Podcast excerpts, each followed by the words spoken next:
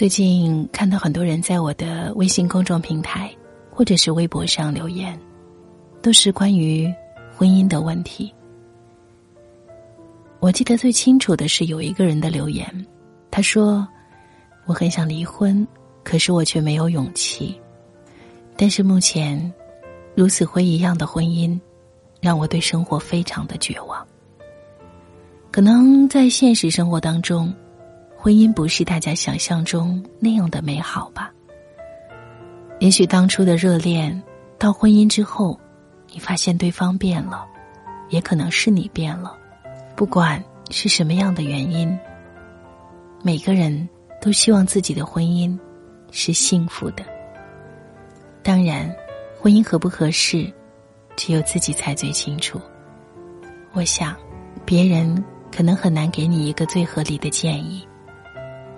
那么今晚分享的这篇文章，作者燕羚羊，把一个离婚了的女人，她所有的心路历程，记录的非常的清晰，就和各位一起来分享吧。谢谢你来到今天的带你朗读。如果你对这篇文章也有自己的感触，欢迎你在文章的下方留言给我。我是戴戴，一起来听燕羚羊的文章。我离婚了。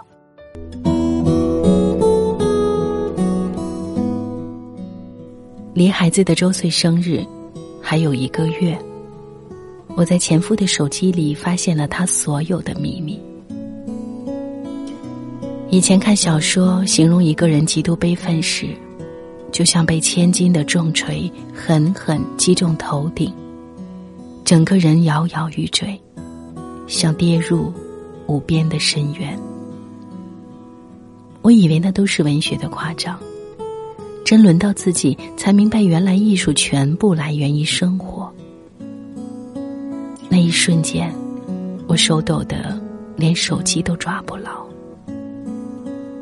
我坐在马桶上，浑身颤抖，心像被揉碎了一样，痛苦如潮水般涌来，将我淹没。那是一种无法形容的五味杂陈，心情混乱，但脑袋一片空白，无法思索，无法接受，无法消化。我倒吸了几口气，告诉自己要冷静，要冷静，越是关键时刻，越是要冷静。然而，我不得不承认，我甚至有点不自觉的窃喜。这种窃喜来自于困惑了我很久的问题，终于被我找到了答案。我想起几年前看过的吉米的一本绘图本，上面画了一个精瘦的人挂在蜘蛛网上，旁边的配文是：“掉入蜘蛛陷阱的那一刻，我松了一口气，开怀大笑。”我听到自己的声音说：“恭喜你，再也不用担心掉进蜘蛛网了。”真相大白的那一刻，我的心情不全然是震惊和悲伤，我甚至有点开心，像是终于等到了一个等了很久的结果。我听到自己的声音说：“恭喜你，可以离了。”我轻手轻脚回到房间，把他的手机放回原位，浑身哆嗦着爬回床上，躺到他身边。我把他的手拉过来枕在头上，静静的等着天亮。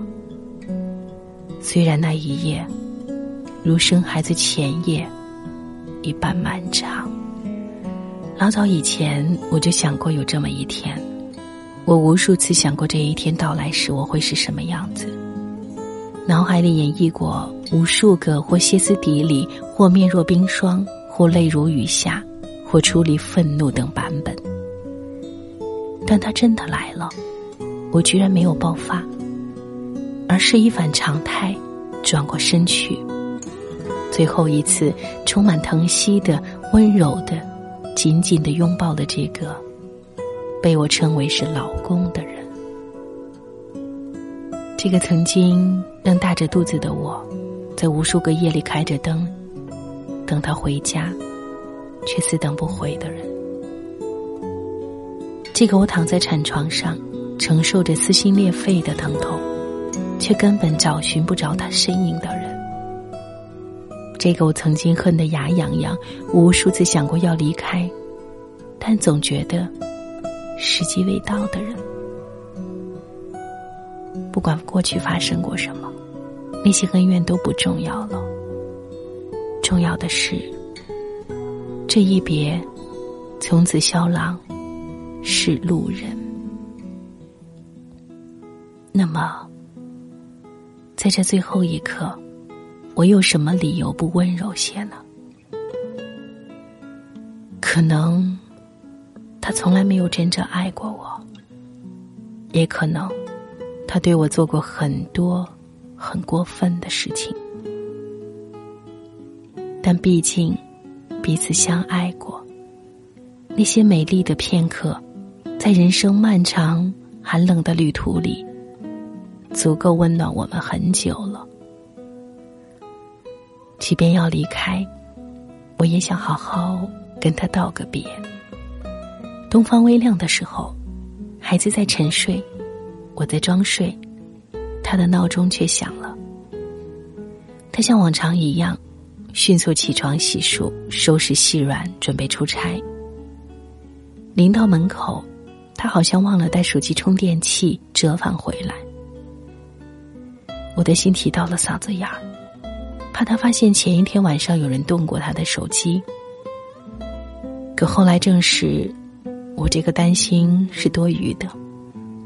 在他轻轻把我们房间的门关上的一刻，我叫住他：“等等，抱我一下吧。”他急匆匆的回来说：“都老夫老妻了，还抱啥呀？”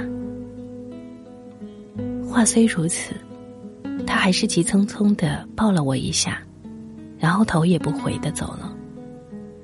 我一看时间，凌晨五点半。听到了他关门的声音，知道他已经走远，我才开始把压抑了整整一夜的情绪释放了出来。我把自己捂在被子里放声大笑，感觉自己像一片干涸的稻田。终于看见上游的水库泄了闸。凌晨六点，我开始轮番给闺蜜打电话，我必须要找个人说说，我觉得自己再不说出来就要爆炸了。可那会儿太早了，还没有人起床。我绝望的坐起来，看着窗外一点点变得明亮了起来，心却一点点沉入无边的黑夜。离婚手续办得很顺利，孩子未满两岁，打官司也会判给女方，他无异议。财产，我们几乎没有任何夫妻共同财产。也不存在赔偿与追偿等问题，所以更无意义。拿到离婚证和离婚协议那一刻，我笑了笑，心想：所谓婚姻，到了离婚时才会呈现出其本质。说来说去，不过就是财产和孩子而已嘛。离婚之后的心理调试进行的颇为艰难。我去韩国。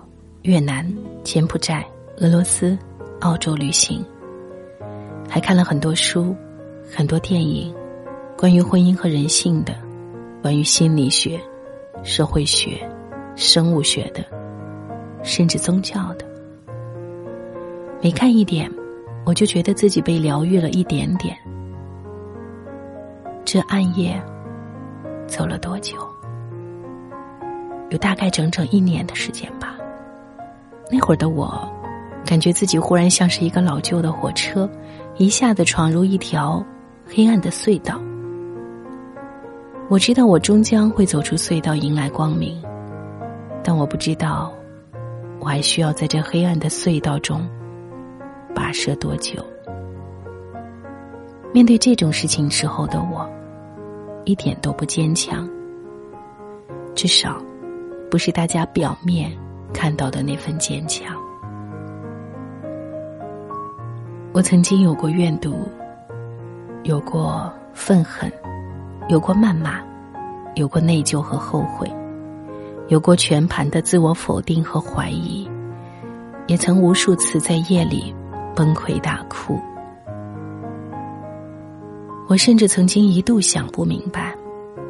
我这个人到底有多恶劣？我到底造了什么孽，才会让一个人对我冷漠和嫌弃到那种程度？我真的很差劲吗？白天还好，到了晚上夜深人静的时候，那种挫败感、屈辱感、愤怒感、悔恨感、自卑感。重重将你包围，其间还夹杂一些奇妙的内疚感和负罪感。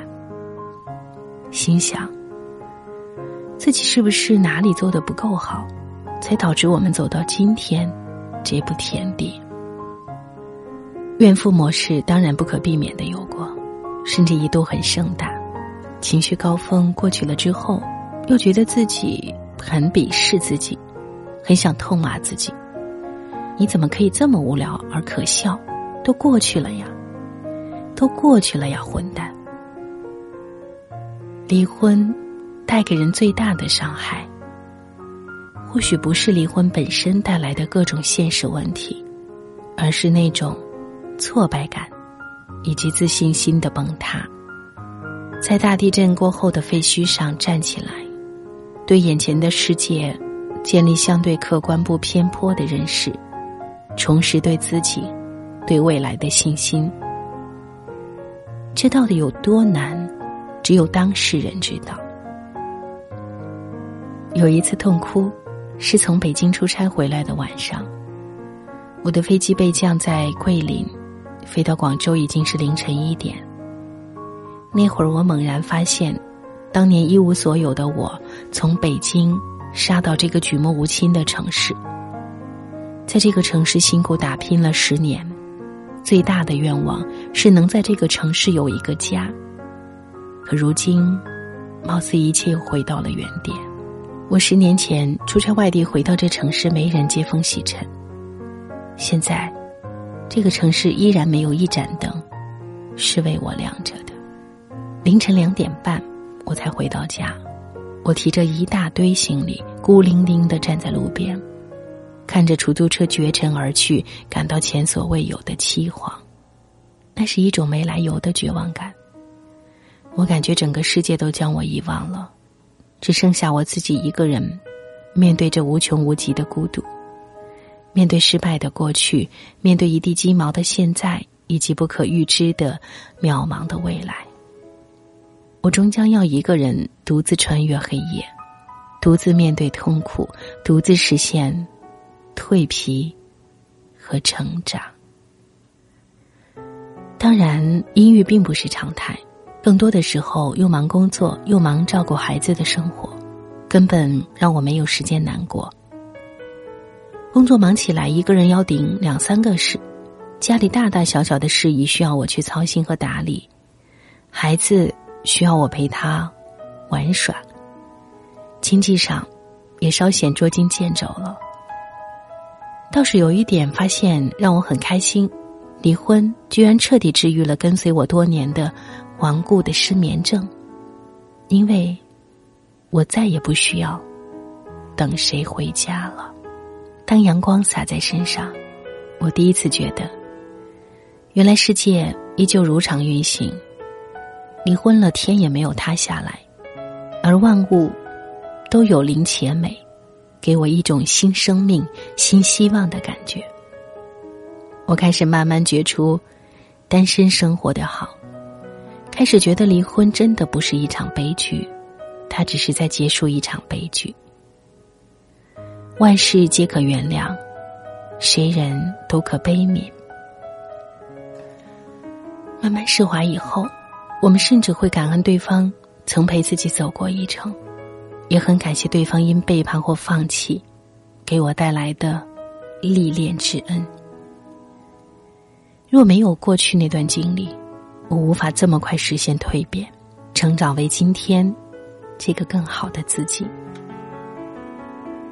很多时候我会很惊讶，原来离婚还能激发我这么大能量。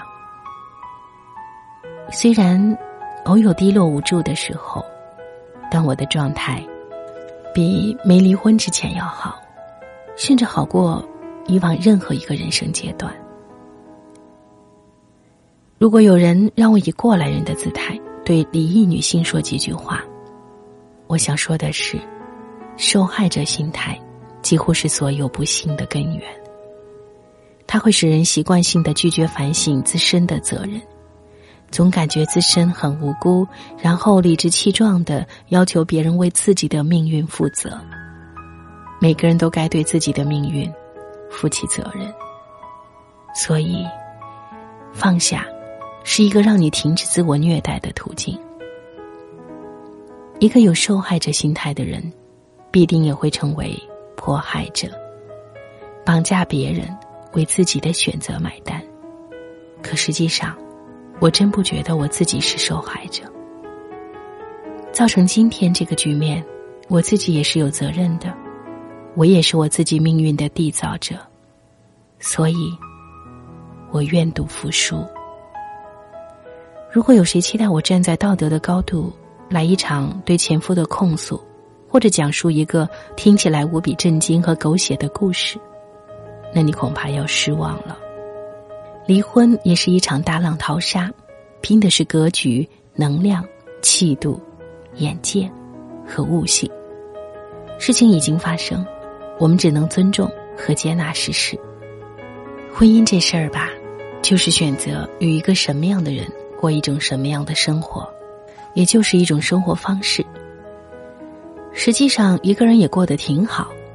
如果多一个人不能过得更好，那我宁愿不结。如果你连自己想要成为什么样的人、过什么样的生活都不知道，而且不打算自己去实现，却等着某个人来给予，那迟早别人都会拿走。不依赖任何人，先弄清楚自己想要的是什么，最终总会吸引到那个人来到你的身边。而离婚这事儿，就是选择不与什么样的人过一种什么样的生活。这都是常态，跟选择跟不跟谁去吃火锅或者炒菜，没多大区别，只是影响范围广泛了一些罢了。在我的观念里，有些事情不过就是能接受或者不能接受，都只是个人意愿选择。我根本不想站在道德的高度去指责谁，说你这么做是不对的，你应该怎样怎样。有些事情，你能接受，就找个同样能接受的人在一起；不能接受，也是一样，找不能接受的人在一起。我一直认为，是爱的意愿和能力组成了爱的本身。若婚姻中缺乏这两者，那么选择离婚是能给予彼此最大的尊重。如果我没有眼光来善于选择。但求我能够觉悟，而勇于舍弃。人生就得学着忍住眼泪，去体会人面对命运时的无能为力，进而尝试着去原谅全世界，包括自己吧。前几天，老妈给女儿买了一个鸡毛毽子，我踢两下就踢不痛了，随口就跟女儿说：“妈妈不会踢，让你爸爸教你踢，他能踢很多下。”说完，我愣住了。我感到自己是切切实实的放下了那个人，那段关系。在跟人讲起他的时候，无情绪，无爱憎，只是单纯的去描述一个事实。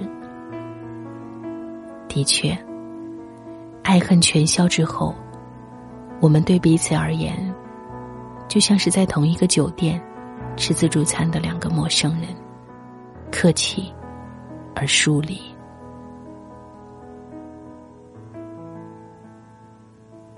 某一次，前夫来接女儿，我看到长胖了很多的他，居然脱口而出：“哈哈哈！终于知道我们为什么离婚了，因为一家不能容两胖。”话说出口，我感到自己心里住着的那个爱调侃的二货又活起来了。在为了孩子和前夫相处的问题上，我是这么认为的：孩子是很敏感，而且很有灵性的生物。父母之间有怎样的气场，他完全可以觉察出来，你没法伪装，又伪装不了。生活在单亲家庭里的孩子或许不大幸运，但对于他而言，更不幸的是离婚之后的父母依然互相鄙视，彼此交恶。父母是孩子首先接触到的人群，如果孩子夹在父母中间，感受不到温暖，至少不要感受到。彻骨的寒冷和敌意吧。对于离婚的两个人而言，能为孩子做的，也就是这样了，把离婚对孩子的伤害降到最低。这一年多来，我听闻了太多不幸：有朋友患癌，有朋友意外死去，有朋友的孩子得了重疾。这不由得让我再次思考：离婚。真的是人世间最小的磨难了，甚至小到不值一提。人生最重要的是什么呢？真的是爱情，是婚姻，是孩子吗？不，仔细想想，爱情、婚姻也好，家庭、孩子也罢，或者是牛逼的事业、无敌的美貌和才华，他们带给人的终极意义是什么？不是身体的快感，不是俗世的快乐。不是外人看到的美满，不是金钱的欲望，不是这些外在的。只有那些给你内心安宁、踏实、幸福美满的，才是一个人精神内核的发源地。说穿了，无疑是爱，是希望，是内心的力量，支撑着我们每个独立个体在星球上生活。回到爱、希望和内心的力量。我对前夫想说的只剩一句话：保重。我身边也有很多单亲妈妈，甚至未婚妈妈，我知道他们都曾有执迷不悔的坚持，有过彷徨，更有过天长水阔知何处的无助。但现在，他们都无一例外告别过去，并努力让自己活得精彩。我不想说没有伴侣的他们一定是幸福的，因为我不是他们。但至少现在的他们已经不再将自己置身于哀苦期待的境地。阿 Q 一点想，我觉得我们简直就是女性解放的先驱。在很多苦大仇深的妇女还裹着小脚走碎步的时候，我们已经光着大脚丫子狂奔在生活大道上了。我们当然希望能够收获婚姻的幸福，但婚姻幸福是天时地利的迷信，它没有多少逻辑常态可循，要的只是一物降一物的绝对性。远方不是终点，风景在路上。与所有单亲妈妈共勉。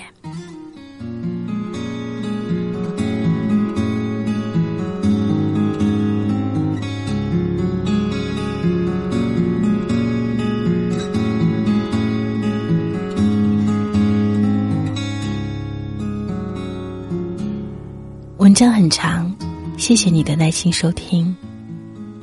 特别的，就像最后那句话一样，送给所有单亲的妈妈们，送给所有目前失去婚姻的人。离婚这件事，不能说它好，也不能说它坏。也许就像文章中说的那样，人生总是需要一些历练的吧。希望你好好的，祝你幸福。我是戴戴，欢迎来到带你朗读，随时找到我。晚安，亲爱的。爱过就不要说抱歉，毕竟我们走过这一回，从来我就不曾后悔。初见那时美丽的相约。曾经以为我会是你浪漫的爱情故事，唯一不变的永远。是我自己愿意承受这样的输赢结果，依然无怨无悔，期待你的出现。天